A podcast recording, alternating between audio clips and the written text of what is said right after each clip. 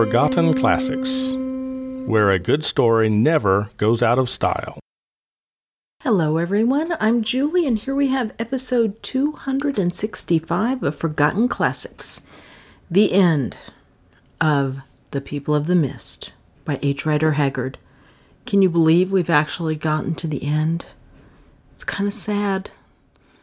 Although I really don't know how Leonard and Juana and Otter could have lived through any more adventures. And I forgot, we're not quite done with them yet, are we? They're in the middle of nowhere.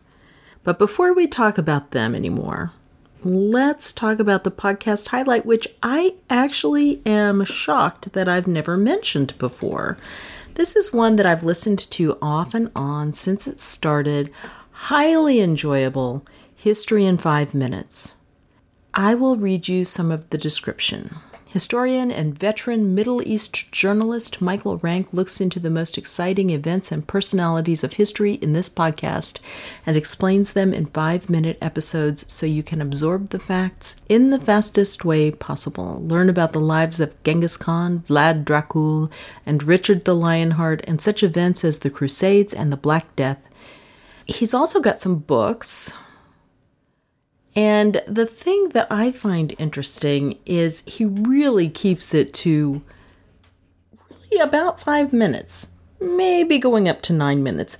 He will have several series so he can cover things more, like some of the Crusaders, but he'll have really interesting episodes like History's Greatest Spies, Ancient People That Are Still Around Today explorers that pushed the boundaries of the known world, the dark ages in history. And then there are just some standalone episodes, which one of them that I listened to recently, which was What Did a Lady in Waiting Do? I thought I knew. I did not. What is the worst job in history? I think I might agree with him about what that was. And the biggest technological advances of the Civil War, which might surprise you. I knew of a couple of them, but not the others. As I say, highly entertaining. I really enjoy this podcaster's style. I will mention in some of them, you'll hear him mispronouncing words. I'm pretty tolerant about that. If somebody is actually going to the trouble to put out, oh my gosh, he's got almost 100 episodes, I think. Let's see. Yeah, almost 90 episodes up to this point. I'm going to cut him some slack. It would be nice if he didn't, but let's not even get into the place names that I've butchered in this book. And we'll probably butcher today. So we're going to just not worry about that. So, the History in Five Minutes podcast, I really enjoy it, and I think you will too. Back to Otter, Juana, Leonard, and the fact that they're stuck in the middle of Africa and they have no food no money, as if money would do them any good, no help. And I seem to recall that they were in a place just outside, you know, of the land of the people of the mist, and there was almost nothing to eat there. Of course, we know that will all be solved. H. Rider Haggard wouldn't have gotten everybody through all this just in order to have them die at the end. That would have been very unsatisfactory. I'm going to be interested in how you like how he solves these problems. I enjoyed them a great deal. So let's not waste any more time talking. Let's dive in, and I'll meet you on the other side.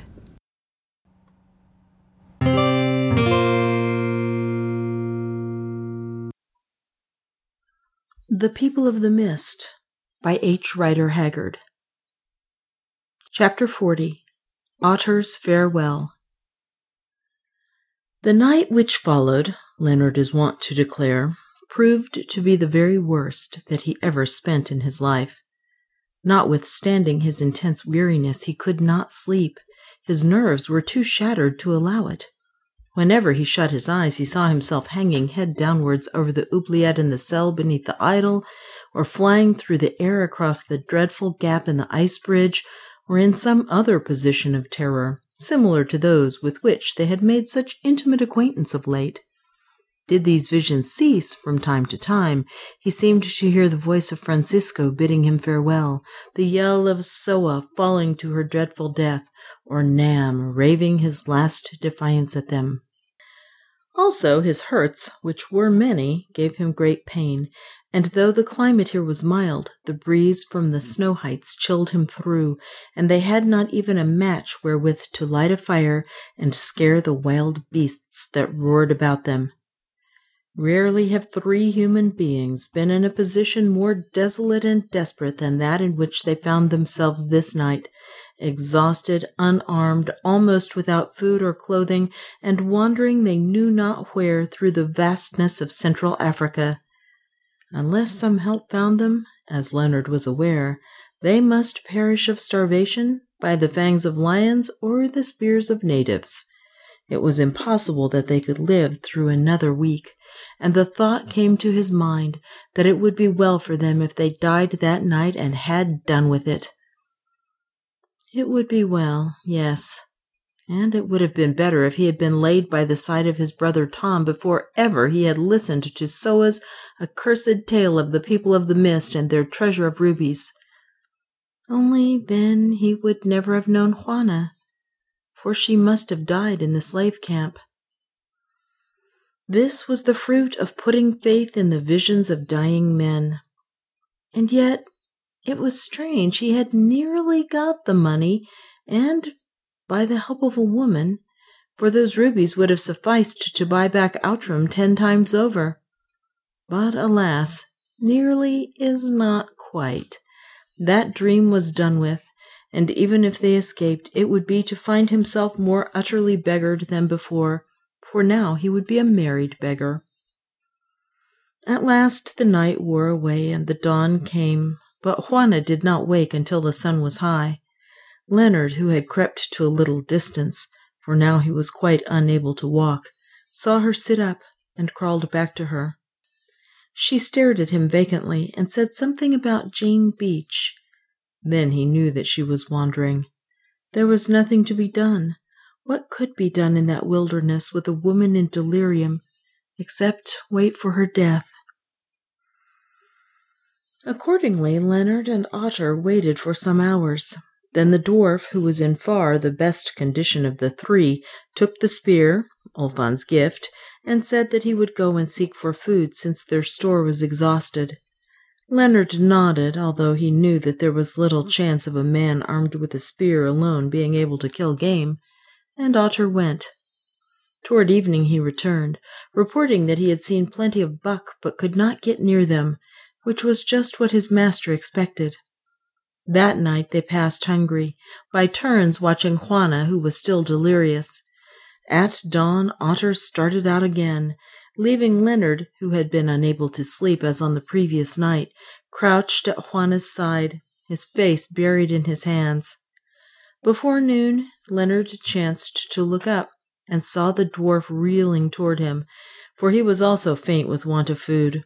Indeed, his great head and almost naked body, through the skins of which the misshapen bones seemed to start in every direction, presented so curious a spectacle that his master, whose brain was shaken with weakness, began to laugh. Don't laugh, Baas, gasped the dwarf. Either I am mad or we are saved. Then I think that you must be mad, Otter, for we shall take a deal of saving he answered wearily, for he had ceased to believe in good fortune. What is it? This, Baas. There is a white man coming this way and more than a hundred servants with him. They are marching up the mountain slope. You are certainly mad, Otter, Leonard replied. What in the names of Jal and Aca is a white man doing here?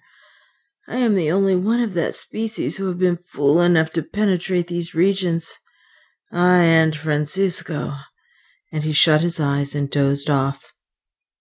Otter looked at him for a while, then he tapped his forehead significantly and started down the slope again. An hour later, Leonard, still dozing, was awakened by a sound of many voices and by a hand that shook him not too gently. Awake, Baas, said the dwarf, for the hand was his. I have got the white man and brought him here. Leonard staggered to his feet and saw before him, surrounded by gun bearers and other attendants, an English gentleman, rather under than over middle age, with a round and kindly face tanned by the sun, and somewhat deep set dark eyes having an eyeglass fixed in one of them, through which its wearer regarded him with much commiseration. How do you do, sir? said the stranger in a pleasant voice. So far as I can make out from your servant, you seem to be in a baddish way. By George, here is a lady. How do you do? answered Leonard. Capital sun helmet, that of yours. I envy it. But you see, I've had to go bareheaded lately. And he ran his fingers through his matted hair. Who is the maker of that eight bore? Looks a good gun. Achmet, said the stranger, turning to an Arab at his side. Go to the first donkey and fetch this lord of the earth a pint of champagne and some oatmeal cakes. He seems to want them. Tell the bearers also to bring up my tent and to pitch it there by the water. Quick now. Forty eight hours had passed, and the benevolent stranger was sitting on a camp stool in the door of his tent, looking at two forms that lay wrapped in blankets and comfortably asleep within it. I suppose they will wake some time, he murmured, dropping his eyeglass and taking the pipe from his mouth. The quinine and champagne have done them a lot of good. There is nothing like quinine and champagne. But what an unconscionable liar that dwarf must be! There's only one thing he can do better, and that is eat. I never saw a chap stow away so much grub, though I must say that he looks as though he needed it. Still, allowing for all deductions, it is a precious queer story. Who are they, and what the deuce are they doing here? One thing is clear I never saw a finer looking man nor a prettier girl. And he filled his pipe again, replaced the eyeglass in his eye, and began smoking. Ten minutes later, Juana sat up suddenly, whereupon the stranger withdrew out of sight. She looked round her wildly, then seeing Leonard lying at the further side of the tent, she crept to him and began kissing him, saying, Leonard, thank God that you are still alive. Leonard, I dreamed that we were both dead. Thank God that you are alive. Then the man who had been thus adjured woke up also and returned her caresses. By Jove, this is quite affecting, said the traveller. I suppose that they are married. If not, they ought to be. Anyway, I had better clear out for a while. An hour later he returned to find that the pair had made themselves as presentable as soap and water and some few spare garments, which he had sent to Leonard, would allow, and were now sitting in the sun outside his tent. He advanced, lifting his helmet, and they rose to meet him. I suppose that I had better introduce myself, he said with some hesitation, for he was a shy man. I am an English traveller doing a little exploring on my own account, for lack of any other occupation, and my name is Sidney Wallace. Mine is Leonard Outram, answered Leonard, and this young lady is Miss Juana Rodd. Mr. Wallace started and bowed again. So they were not married. We are deeply indebted to you, sir, went on Leonard, for you have rescued us from death. Not at all, answered Mr. Wallace. You must thank that servant of yours, the dwarf, and not me, for if he had not seen us, I should have passed a mile or more to the left of you. The fact is that I am rather fond of mountaineering, and seeing this great peak above us, I am told that it is the highest in the Bisamushinga Mountains. I thought that I might as well have a try at it before I return homewards, via Lake Nyassa, Livingstonia, Blantyre, and Quillimane. But perhaps you will not mind telling me how you came to be here. I have heard something from the dwarf, but his tale seems a little too steep. I am afraid you will think ours rather steeper, Mr. Wallace, said Leonard, and he proceeded to give him a short outline of their adventures. When he came to their arrival among the people of the mist, and described the inauguration of Otter and Juana as gods in the temple of the Colossus, he noticed that his auditor had let the eyeglass fall from his round eye, and was regarding him with mild amazement. I am afraid that all this does not interest you, said Leonard stiffly. On the contrary, Mr. Outram, it interests me very much.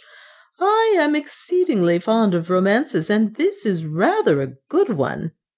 As I thought, it is scarcely worth while to go on, said Leonard again. Well, I cannot wonder that you do not believe me. Leonard, interposed Juana quietly, you still have the star ruby. Show it to Mr. Wallace. He did so, somewhat sulkily, and then, as he seemed disinclined to say anything more, Juana took up the tale, showing in evidence of its truth the spear, the frayed rope, and the tattered white robe which she had worn in her character of Aca, and indeed still wore beneath poor Francisco's cassock, for she had no other. Mr. Wallace heard her out. Then, without making any comment, he rose, saying that he must try to shoot some meat for the camp, and begged that they would make themselves comfortable until his return that evening. Before sundown he reappeared, and coming straight to the tent, asked their pardon for his incredulity. I have been up yonder, he said, following your spoor backwards. I have seen the snow bridge and the stones and the nicks which the dwarf cut in the ice. All is just as you told me, and it only remains for me to congratulate you upon having escaped from the strangest series of dangers that ever I heard of and he held out his hand, which both Leonard and Juana shook warmly. By the way, he added, I sent men to examine the gulf for several miles, but they report to me that they found no spot where it would be possible to descend it, and I fear, therefore, that the jewels are lost forever. I confess that I should have liked to try to penetrate into the mist country, but my nerves are not strong enough for the ice bridge, and if they were, stones won't slide uphill. Besides, you must have had about enough of roughing it, and will be anxious to turn your faces toward civilization.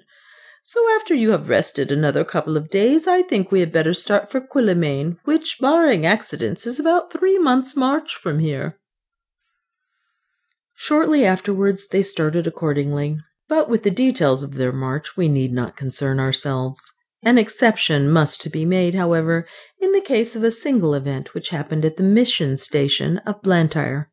That event was the wedding of Leonard and Juana in conformance with the ceremonies of their own church. No word of marriage had been spoken between them for some weeks, and yet the thought of it was never out of the minds of either. Indeed, had their feelings been much less tender toward each other than was the case, it would still have been desirable, in view of the extraordinary intimacy into which they had been thrown during the past months, that they should become man and wife. Leonard felt that alone as she was in the wide world, nothing short of mutual aversion would have justified him in separating from Juana, and as it was love and not aversion that he entertained toward her, this argument came home to him with overmastering force. Juana, he said to her on the day of their arrival at Blantyre, you remember some words that passed between your father and myself when he lay upon his deathbed, to the effect that, should we both wish it, he trusted to my honor to remarry you formally as soon as an opportunity might arise. Now the opportunity is here, and I ask you if you desire to take me for your husband. As above everything in the world, I desire to make you my beloved wife. She colored to her beautiful eyes and answered in a voice that was almost a whisper, If you wish it, and think me worthy of you, Leonard, you know that I wish it also. I have always loved you, dear, yes, even when I was behaving worst to you. But there is Jane Beach. I have told you before, Juana, he answered with some little irritation, and now I tell you again that Jane Beach and I have done with each other. I am sure that I am very glad to hear it, Juana replied, still somewhat dubiously. The rest of that conversation, being of a private character, will scarcely interest the public. When he spoke thus, Leonard little knew after what fashion Jane Beach and he had wound up their old love affair. Two days later, Leonard Outram took Juana Rodd for wife, to have and to hold, for better, for worse, for richer, for poorer, in sickness and in health, to love and to cherish till death did them part. and their rescuer, Sidney Wallace, who by now had become their fast friend, gave her away. Very curious were the memories that passed through Juana's mind as she stood by her husband's side in the little grass roofed chapel of Blantyre, for was this not the third time that she had been married, and now only of her free will? She bethought her of that wild scene in the slave camp, of Francisco who died to save her, and of the blessing which he had called down upon her and this very man, of that other scene in the rock prison, when, to protect Leonard's life, she was wed, according to the custom of the children of the mist, to that true hearted gentleman and savage Olfan their king. Then she awoke with a happy sigh to know that the lover at her side could never be taken from her again until death claimed one of them. We shall be dreadfully poor, Leonard, she said to him afterwards. It would have been much better for you, dear, if I had fallen into the gulf instead of the rubies. I am not of your opinion, love, he answered with a smile, for he was very happy. Hang the rubies! Your price is far above rubies, and no man may struggle against fate. I have always been able to make a living for myself heretofore, and I do not doubt that I shall continue to do so for both of us, and we will leave the rest to Providence. You are more to me, Juana, than any wealth, more even than Outram. That evening, Mr. Wallace found Otter gazing disconsolately at the little house in which Leonard and Juana were staying. Are you sad because your master is married, Otter? he asked. No, answered the dwarf. I am glad. For months he has been running after her and dreaming of her, and now at last he has got her. Henceforth she must dream of him and run after him, and he will have time to think about other people who love him quite as well. Another month or so went by while the party journeyed in easy stages toward the coast, and never had wedded lovers a happier honeymoon, or one more unconventional, than that passed by Leonard and Juana though perhaps Mr. Wallace and Otter did not find the contemplation of their raptures a very exhilarating occupation. At last they arrived in Quillimane in safety, and pitched their camp on some rising ground outside of the settlement, which is unhealthy. Next morning at daybreak, Mr. Wallace started to the post office, where he expected to find letters. Leonard and Juana did not accompany him, but went for a walk before the sun grew hot. Then it was, as they walked, that a certain fact came home to them, namely, that they could not avail themselves of their host's kindness any longer, and further, that they were quite penniless. When one is moving slowly across the vast African wilds and living on the abounding game, love and kisses seem an ample provision for all wants. But the matter strikes the mind in a different light after the trip is done and civilization, with its necessities, looms large in the immediate future. What are we to do, Juana? asked Leonard in dismay. We have no money to enable us to reach Natal or anywhere, and no credit on which to draw. I suppose that we must sell the great ruby, she answered with a sigh, though I shall be sorry to part with it. Nobody will buy such a stone here, Juana, and it may not be a real ruby after all. Perhaps Wallace may be willing to advance me a trifle on it, though I hate having to ask him. Then they went back to breakfast, which they did not find an altogether cheerful meal. As they were finishing, Mr. Wallace returned from the town. I have got good news, he said, the British India mail will be here in two days, so I shall pay off my men and go up to Aden in her, and thence home. Of course, you will come too, for like me, I expect you have had enough of Africa for the present. Here are some copies of the weekly edition of the Times. Look through them, Mrs. Outram, and see the news while I read my letters.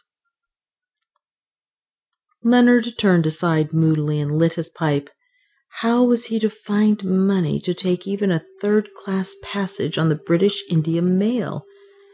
But Juana, obeying the instinct that prompts a woman to keep up appearances at all hazards, took one of the papers and opened it, although the tears which swam in her eyes would scarcely suffer her to see the print.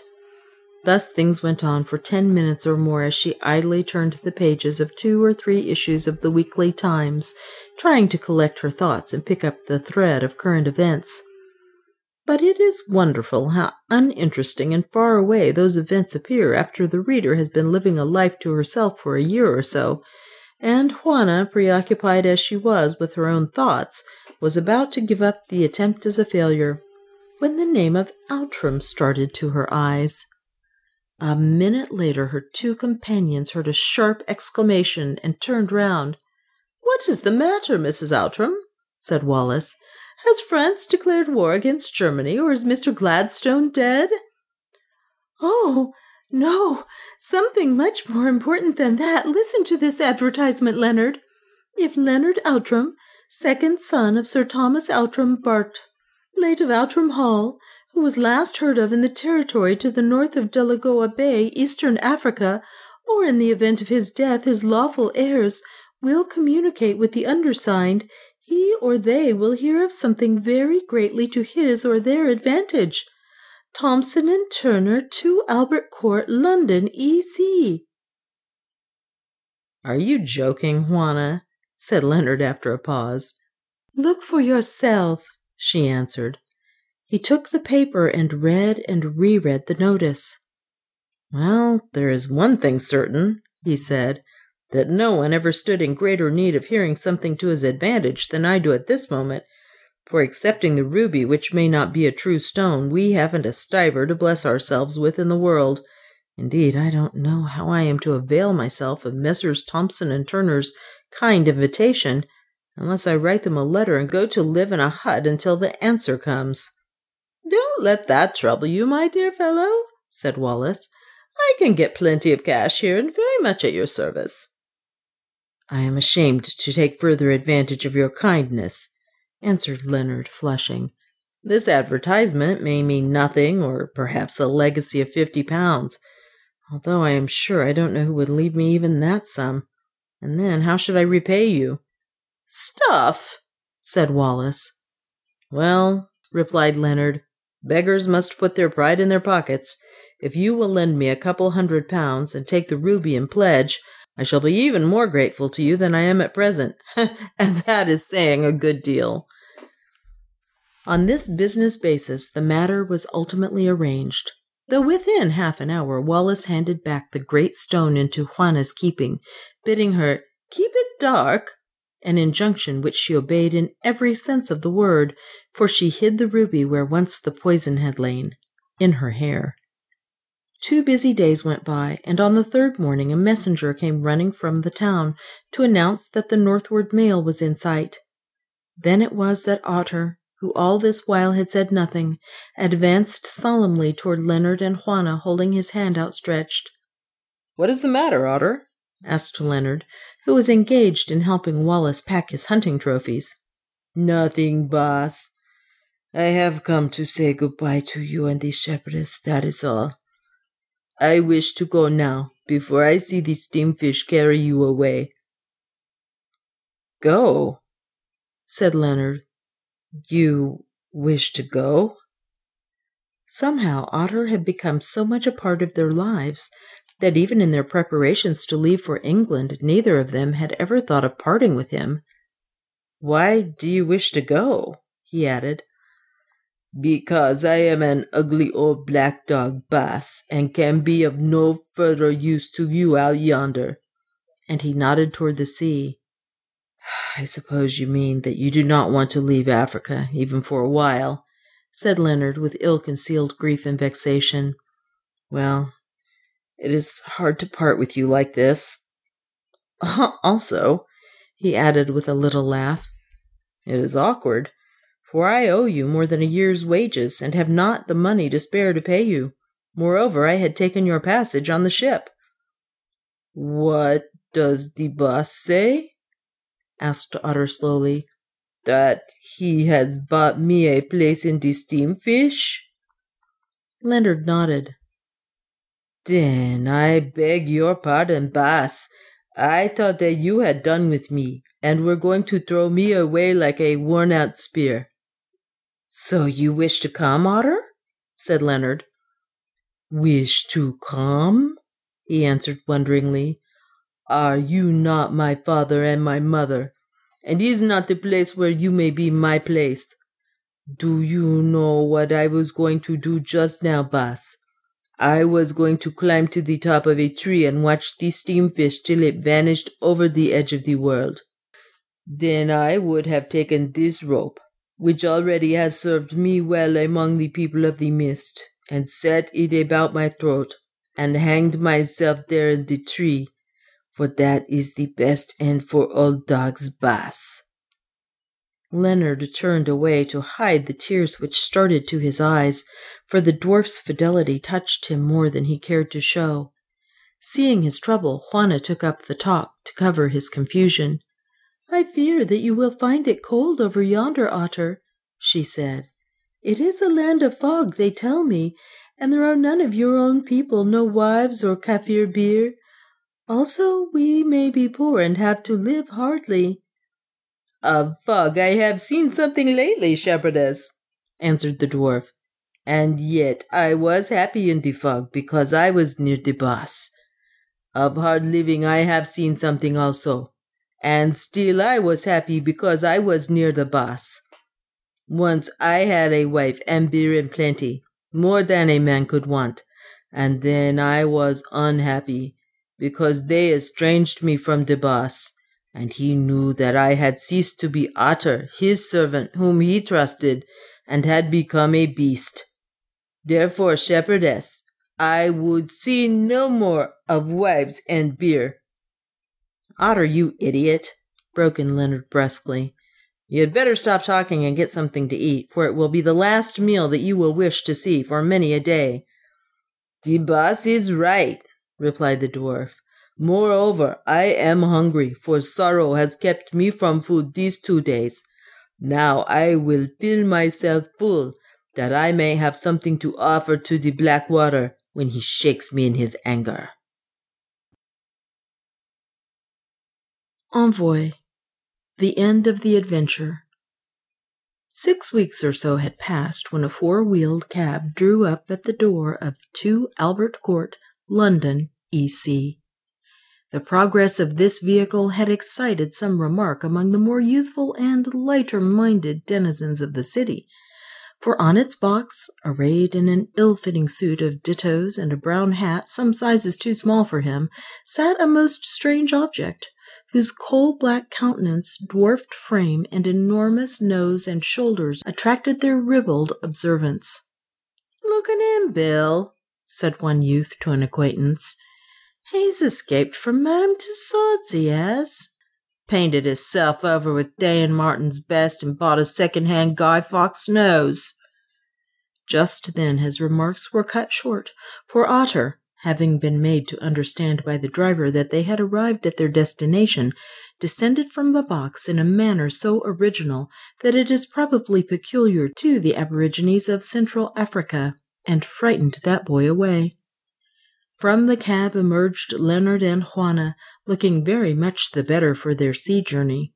Indeed, having recovered her health and spirits and being very neatly dressed in a grey frock with a wide black hat trimmed with ostrich feathers, Juana looked what she was, a very lovely woman. Entering an outer office, Leonard asked if Messrs. Thompson and Turner were to be seen. Mr. Turner is within, sir, answered a clerk of venerable appearance. Mr. Thompson.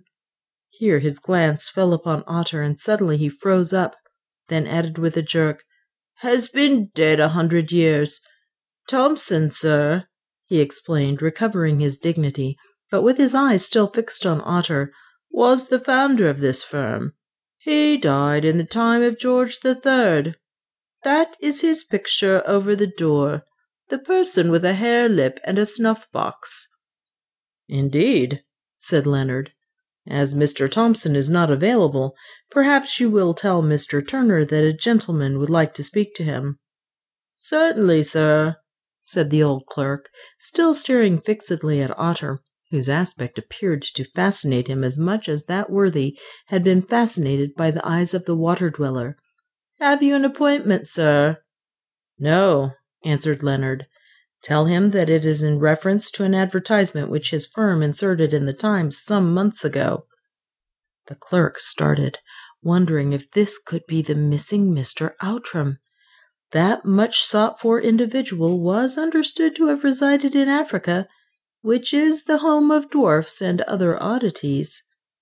Once more he stared at Otter and vanished through a swing door. Presently he returned. Mr. Turner will see you, sir, if you and the lady will please to step in. Does this gentleman wish to accompany you? No, said Leonard. He can stop here. Thereupon the clerk handed Otter a tall stool, upon which the dwarf perched himself disconsolately. Then he opened the swing door and ushered Leonard and his wife into Mr. Turner's private room. Whom have I the pleasure of addressing? said a bland, stout gentleman, rising from before a table strewn with papers. Please be seated, madam. Leonard drew from his pocket a copy of the Weekly Times and handed it to him, saying, I understand you inserted this advertisement. Certainly we did, answered the lawyer after glancing at it. Do you bring me any news of Mr. Leonard Outram? Yes, I do. I am he, and this lady is my wife. The lawyer bowed politely. This is most fortunate, he said. We had almost given up hope, but of course some proofs of identity will be required. I think that they can be furnished to your satisfaction, answered Leonard briefly. Meanwhile, for the sake of argument, perhaps you will assume that I am the person whom I state myself to be, and inform me to what this advertisement refers. Certainly, answered the lawyer. There can be no harm in that. Sir Thomas Outram, the late baronet, as you are doubtless aware, had two sons, Thomas and Leonard. Leonard, the second son, as a young man was engaged to, or rather had some love entanglement with, a lady. Really, I forget her maiden name, but perhaps you can inform me of it. Do you happen to mean Miss Jane Beach? Said Leonard quietly. At this point, Juana turned in her chair and became extraordinarily, indeed almost fiercely interested in the conversation. Quite so. Beach was the name. You must forgive my forgetfulness. Well, Sir Thomas's affairs fell into confusion, and after their father's death, Mr. Leonard Outram, with his elder brother Thomas, emigrated to South Africa. In that same year, Miss Jane uh, Beach married a client of ours, Mr. Cohen, whose father had purchased the estate of Outram from the trustees in bankruptcy. Indeed, said Leonard. Shortly afterwards, went on the lawyer, Mr. Cohen, or rather Sir Jonas Cohen, succeeded to the estate on the death of his father. Two years ago he died, leaving all his property, real and personal, to his only child, a daughter named Jane, with reversion to his widow in fee simple. Within a month of his death, the child Jane died also, and nine months later her mother, Lady Cohen, née Jane Beach, followed her to her grave. Yes, said Leonard in a dull voice, and hiding his face in his hand. Go on, sir. Lady Cohen made a somewhat peculiar will. Under the terms of that will, she bequeaths the mansion house and estates of Outram, together with most of her personal property, amounting in all to something over a hundred thousand pounds, to her old friend Leonard Outram, and the heirs of his body, with reversion to her brother. This will has not been disputed. Therefore, if you are Leonard Outram, I may congratulate you upon being once more the owner of your ancestral estate, and a considerable fortune in cash. For a while Leonard was too agitated to speak. I will prove to you, he said at last, that I am this person. That is, I will prove it in prima facie. Afterwards, you can satisfy yourself of the truth of my statements by the usual methods. And he proceeded to adduce a variety of evidence as to his identity, which need not be set out here. The lawyer listened in silence, taking a note from time to time. I think, he said when Leonard had finished, that, subject to those inquiries of which you yourself have pointed out the necessity in so grave a matter, I may accept it as proved that you are none other than Mr. Leonard Outram, or rather, he added, correcting himself, if, as I understand, your elder brother Thomas is dead, then Sir Leonard Outram. Indeed, you have so entirely convinced me that this is the case that I have no hesitation in placing in your hands a letter addressed to you by the late Lady Cohen, and deposited with me together with the executed will, though when you have read it I shall request you to leave that letter with me for the present. By the way, it may interest you to learn, Mr. Turner added as he went to a safe built into the wall and unlocked its iron door that we have been hunting for you for a year or more. We even sent a man to South Africa, and he tracked you to a spot in some mountains somewhere north of Delagoa Bay, where it was reported that you, with your brother Thomas and two friends, were digging for gold. He reached the spot on the night of the ninth of May last year. The very day that I left it, broke in Leonard. And found the site of your camp and three graves. At first our representative thought you were all dead, but afterwards he fell in with a native who appears to have deserted from your service, and who told him that one of the brothers was dying when he left the camp, but one was still in good health, though he did not know where he had gone. My brother Thomas died on the first of May, this day year, said Leonard. After that, all trace of you was lost, but I still kept on advertising, Poor missing people have a wonderful way of turning up to claim fortunes, and you see the result. Here is the letter, Sir Leonard. Leonard took the document and looked at it while strange feelings crowded into his mind. This was the first letter that he had ever received from Jane Beach. Also, it was the last that he ever could receive. Before I open this, Mr. Turner, he said, for my own satisfaction, I may as well ask you to compare the handwriting of the address with another specimen of it that chances to be in my possession.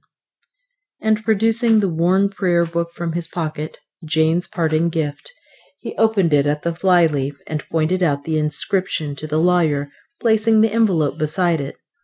Mr. Turner took a reading glass and examined first one writing and then the other. These words appear to have been written by the same hand, he said presently. Lady Cohen's writing was peculiar, and it is difficult to be mistaken on the point, though I am no expert. To free you from responsibility with your consent, I myself will open this letter. And he slit the envelope at the top with an ivory paper knife, and drawing out its contents, he handed them to Leonard. They ran thus My dearest Leonard, for so I, who am no longer a wife, may call you without shame, seeing that you are in truth the dearest to my heart, whether you be still living or dead like my husband and my child. The will which I am to sign tomorrow will prove to you, if you are yet alive, as I believe to be the case, how deep is my anxiety that you should re enter into possession of the ancestral home which fortune has deprived you. It is with the greatest pleasure that I make this bequest, and I can do so with a clear conscience, for my late husband has left everything at my absolute disposal, being himself without near relations, in the sad event which has occurred of the death of his daughter, our only child. May you live long enough to enjoy the lands and fortune which I am enabled thus to return to your family and may your children and their descendants sit at Outram for many a generation to come. And now I will talk no more of this matter, for I have an explanation to make and a pardon to ask. It may well be, Leonard, that when your eyes fall upon these lines you will have forgotten me, most deservedly, and have found some other woman to love you. No, as I set this down, I feel that it is not true, you will never forget me altogether, Leonard, your first love, and no other woman will ever be quite the same to you as I have been. or at least I so believe in my foolishness and vanity. You will ask what explanation is possible after the way in which I have treated you, and the outrage that I have done to my own love. Such as it is, however, I offer it to you. I was driven into this marriage, Leonard, by my late father, who could be very cruel when he chose. To admit this is, as I know, a proof of weakness. So be it. I have never concealed from myself that I am weak.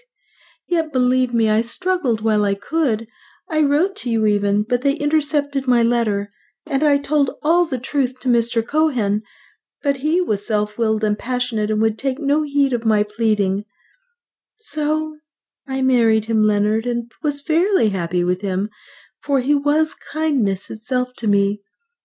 But from that hour I began to die. And now more than six years have passed since the night of our parting in the snow, and the end is at hand, for I am really dying. It has pleased God to take my little daughter, and this last shock proved more than I can bear.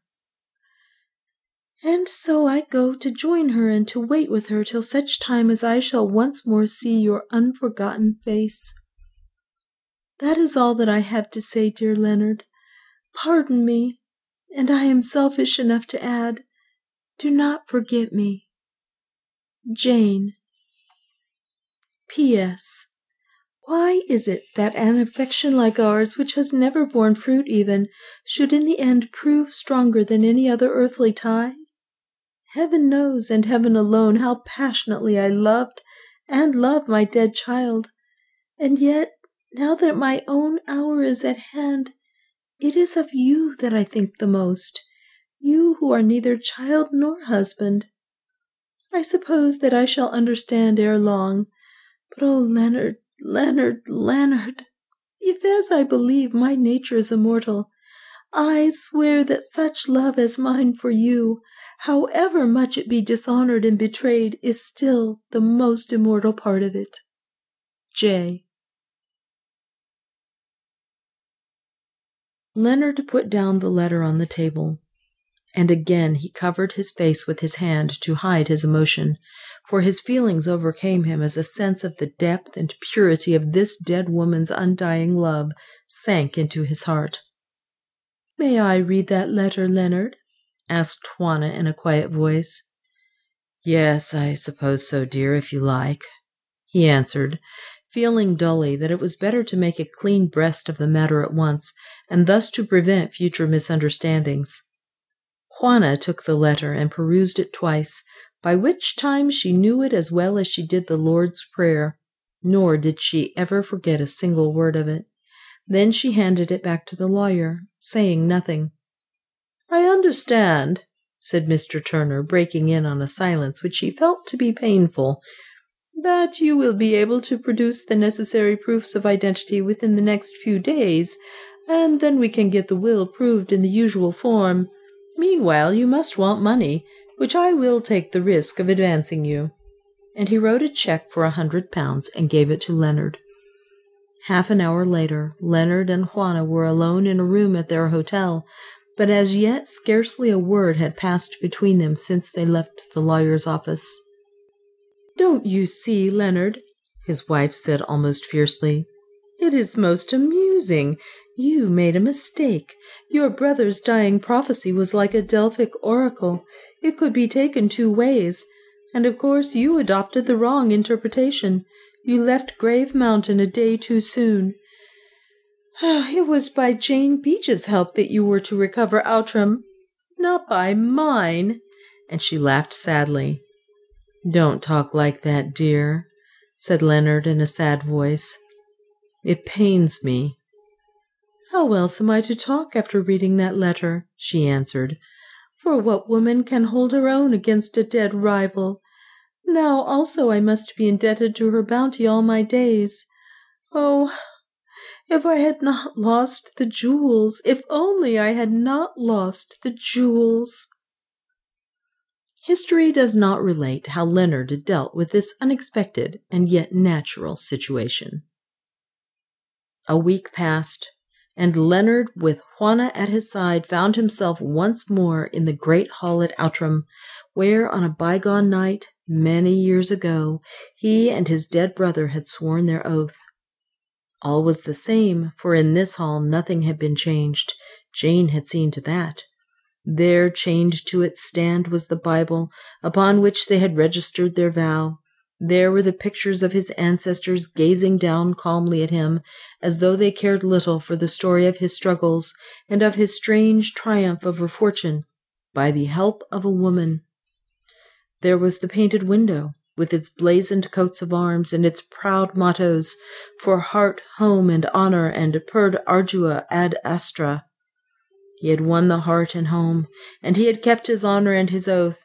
He had endured the toils and dangers, and the crown of stars was his. And yet, was Leonard altogether happy as he stood looking on these familiar things?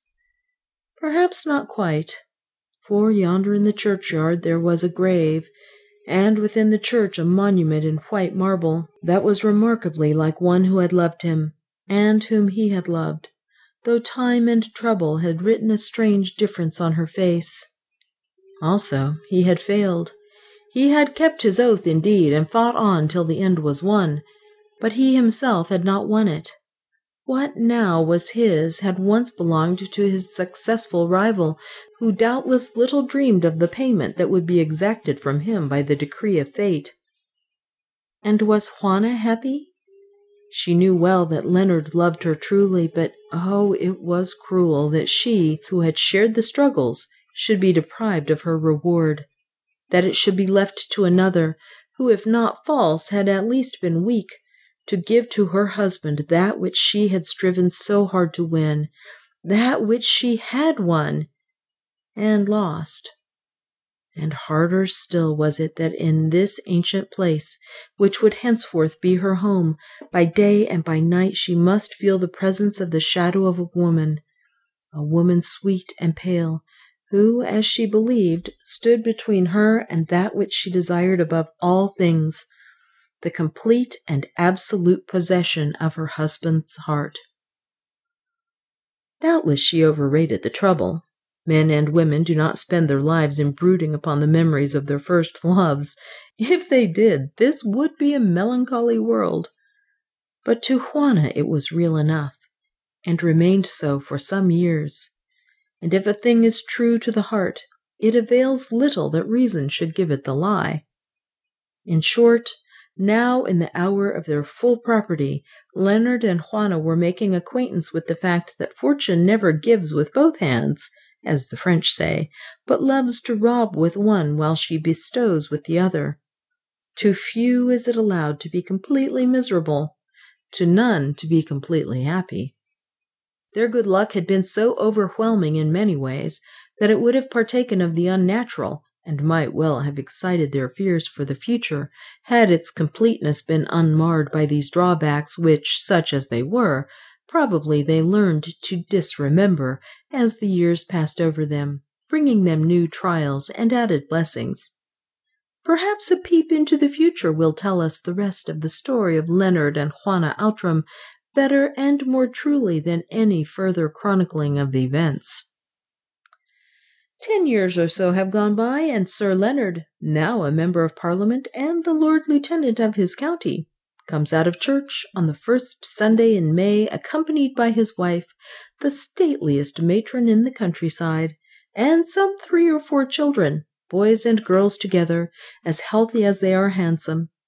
After a glance at a certain grave that lies near the chancel door, they walk homewards across the budding park in the sweet spring afternoon till a hundred yards or more from the door of Outram Hall, they pause at the gates of a dwelling known as the Kraal, shaped like a beehive, fashioned of straw and bricks, and built by the hands of Otter alone. Basking in the sunshine in front of this hut sits the dwarf himself, cutting broomsticks with a knife out of the straightest of a bundle of ash saplings that lie beside him. He is dressed in a queer mixture of native and European costume, but otherwise time has wrought no change in him. Greeting, Baas, he says as Leonard comes up. Is Baas Wallace here yet? No, he will be down in time for dinner. Mind that you are there to wait, Otter. I shall not be late, Baas, on this day of all days. Otter, cries a little maid, you should not make brown sticks on Sunday. It is very wrong. The dwarf grins by way of answer. then speaks to Leonard in a tongue that none but he can understand. What did I tell you many years ago, Baas? he says. Did I not tell you that by this way or by that you should win the wealth, and that the great kraal across the water should be yours again, and that the children of strangers should wander there no more? See, it has come true. And he points to the happy group of youngsters. Wow, I, Otter, who am a fool in most things, have proved to be the best of prophets. Yet I will rest content and prophesy no more, lest I should lose my name for wisdom. A few hours later, and dinner is over in the larger hall. All the servants have gone, except Otter, who, dressed in a white smock, stands behind his master's chair. There is no company present save Mr. Wallace, who has just returned from another African expedition, and sits smiling and observant, his eyeglass fixed in his eye as of yore. Juana is arrayed in full evening dress, however, and a great star ruby blazes upon her breast. Why have you got the red stone on tonight, mother? asks her eldest son Thomas, who with his two sisters has come down to dessert. Hush, dear, she answers, as Otter advances to that stand on which the Bible is chained, holding a glass filled with port in his hand deliverer and shepherdess, he says, speaking in Sesotho. On this day, eleven years gone, Baas Tom died out yonder. I, who drink wine but once a year, drink to the memory of Baas Tom, and to our happy meeting with him in the gold house of the great great. And swallowing the port with a single gulp, Otter throws the glass behind him, shattering it on the floor. Amen, says Leonard. Now, love, your toast. I drink to the memory of Francisco, who died to save me, says Juana in a low voice. Amen, repeats her husband. For the moment there is silence, for Leonard gives no toast. Then the boy Thomas raises his glass and cries, And I drink to Olfan, the king of the people of the mist, and to Otter, who killed the snake god, and whom I love the best of all of them. Mother, may Otter get the spear and the rope and tell us the story of how he dragged you and father up the ice bridge?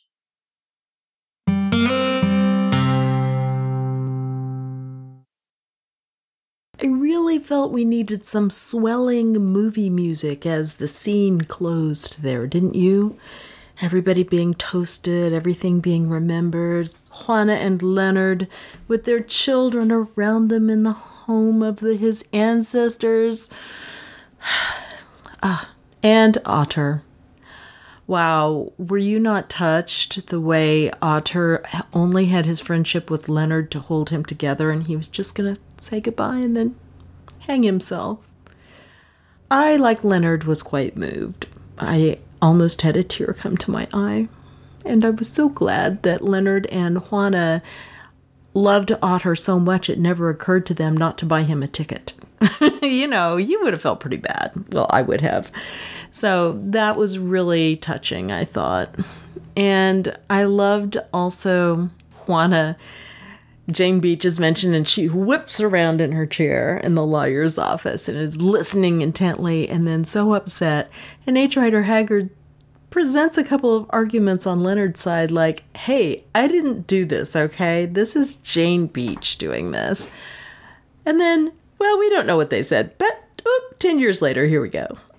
He did like to solve his problems by bringing them up because anybody would think of them and then say, well, here's a couple of arguments that aren't really working and fade out to black. Later, everybody seems okay. I I'm not sure that's the best storytelling technique, but on the other hand, with Leonard and Juana, nobody was really going to admit that everything was okay, you know? It was going to be hard to really come up with something satisfactory. I think he'd painted himself into a corner and he was kind of stuck.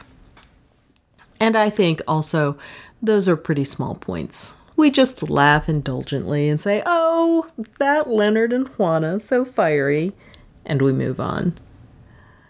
I also loved that Otter has his little hut outside of the entrance to the estate.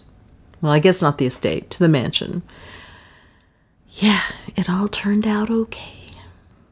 Well, we are not going to be seeing adventure like that for some time.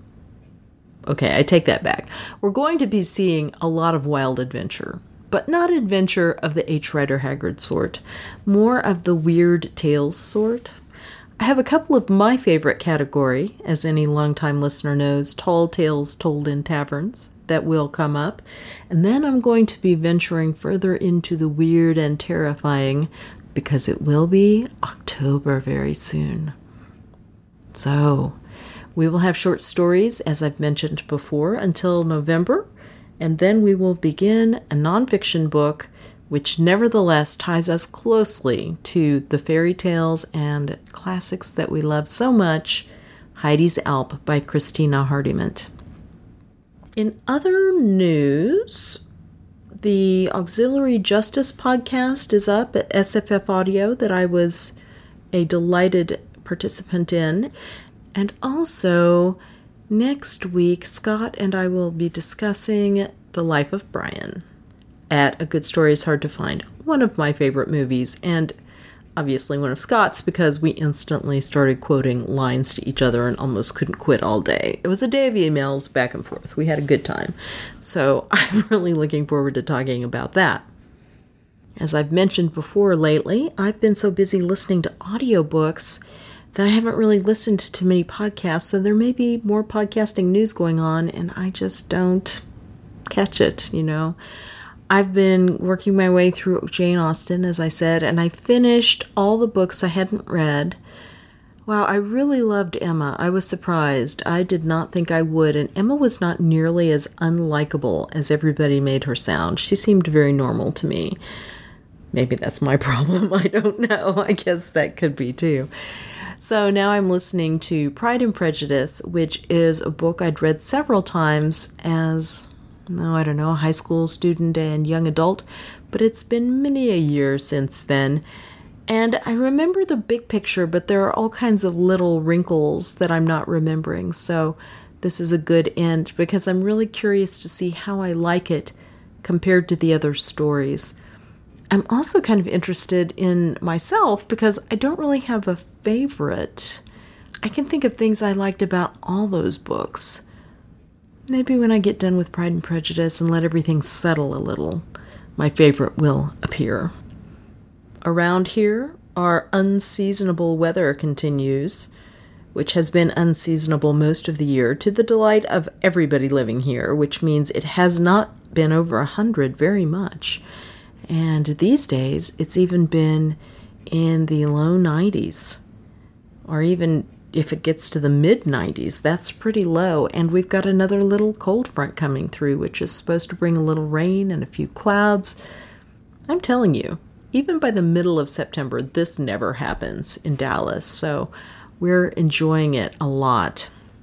And I'm getting into my busy season where I'm getting ready to work on that catalog that I usually work on that takes all my time doing a book layout for this one book that I always do about this time of year.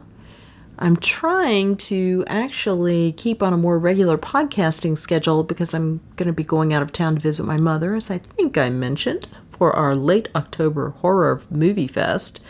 Yes, it's my curse. My daughter, my mother, both love horror movies. And here I am, the bridge in the middle. I'm really looking forward to it. We're going to have a great time, but I'm not necessarily looking forward to watching the horror movies as I've said. But I want to try and have enough in the pipeline, so to speak, so that we don't miss this month of short story good stuff for October. Now, if you have any short stories that you'd like to hear that are out of copyright, you know, let me know. I'll definitely work them in at some point. Maybe not during October, but sometime.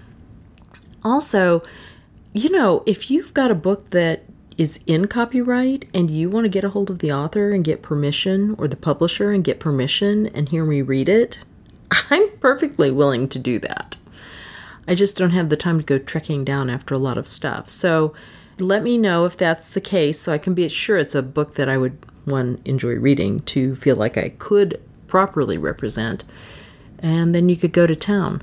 And if you want to contact me, my email is julie, J U L I E, at glyphnet, G L Y P H N E T dot com. Of course, I enjoy iTunes reviews, and I'd be easy to find there. And I have a blog for the podcast at hcforgottenclassics.blogspot.com where you can leave comments. So, lots of ways to reach me. Just let me know if you have some reading ideas.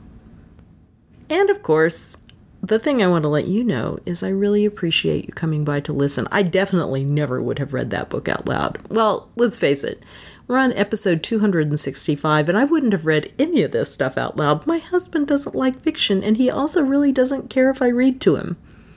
I hear of husbands and wives who read to each other, or, you know, one loves to have the other one read to him, and I always wonder what that's like. And it doesn't bother me at all. I think it's just kind of an interesting concept, actually. And I don't have to. I have all my friends online. Yes, that's you. So I appreciate you coming by to listen very much. Have a great week, everyone, and I'll talk to you again soon. Bye bye.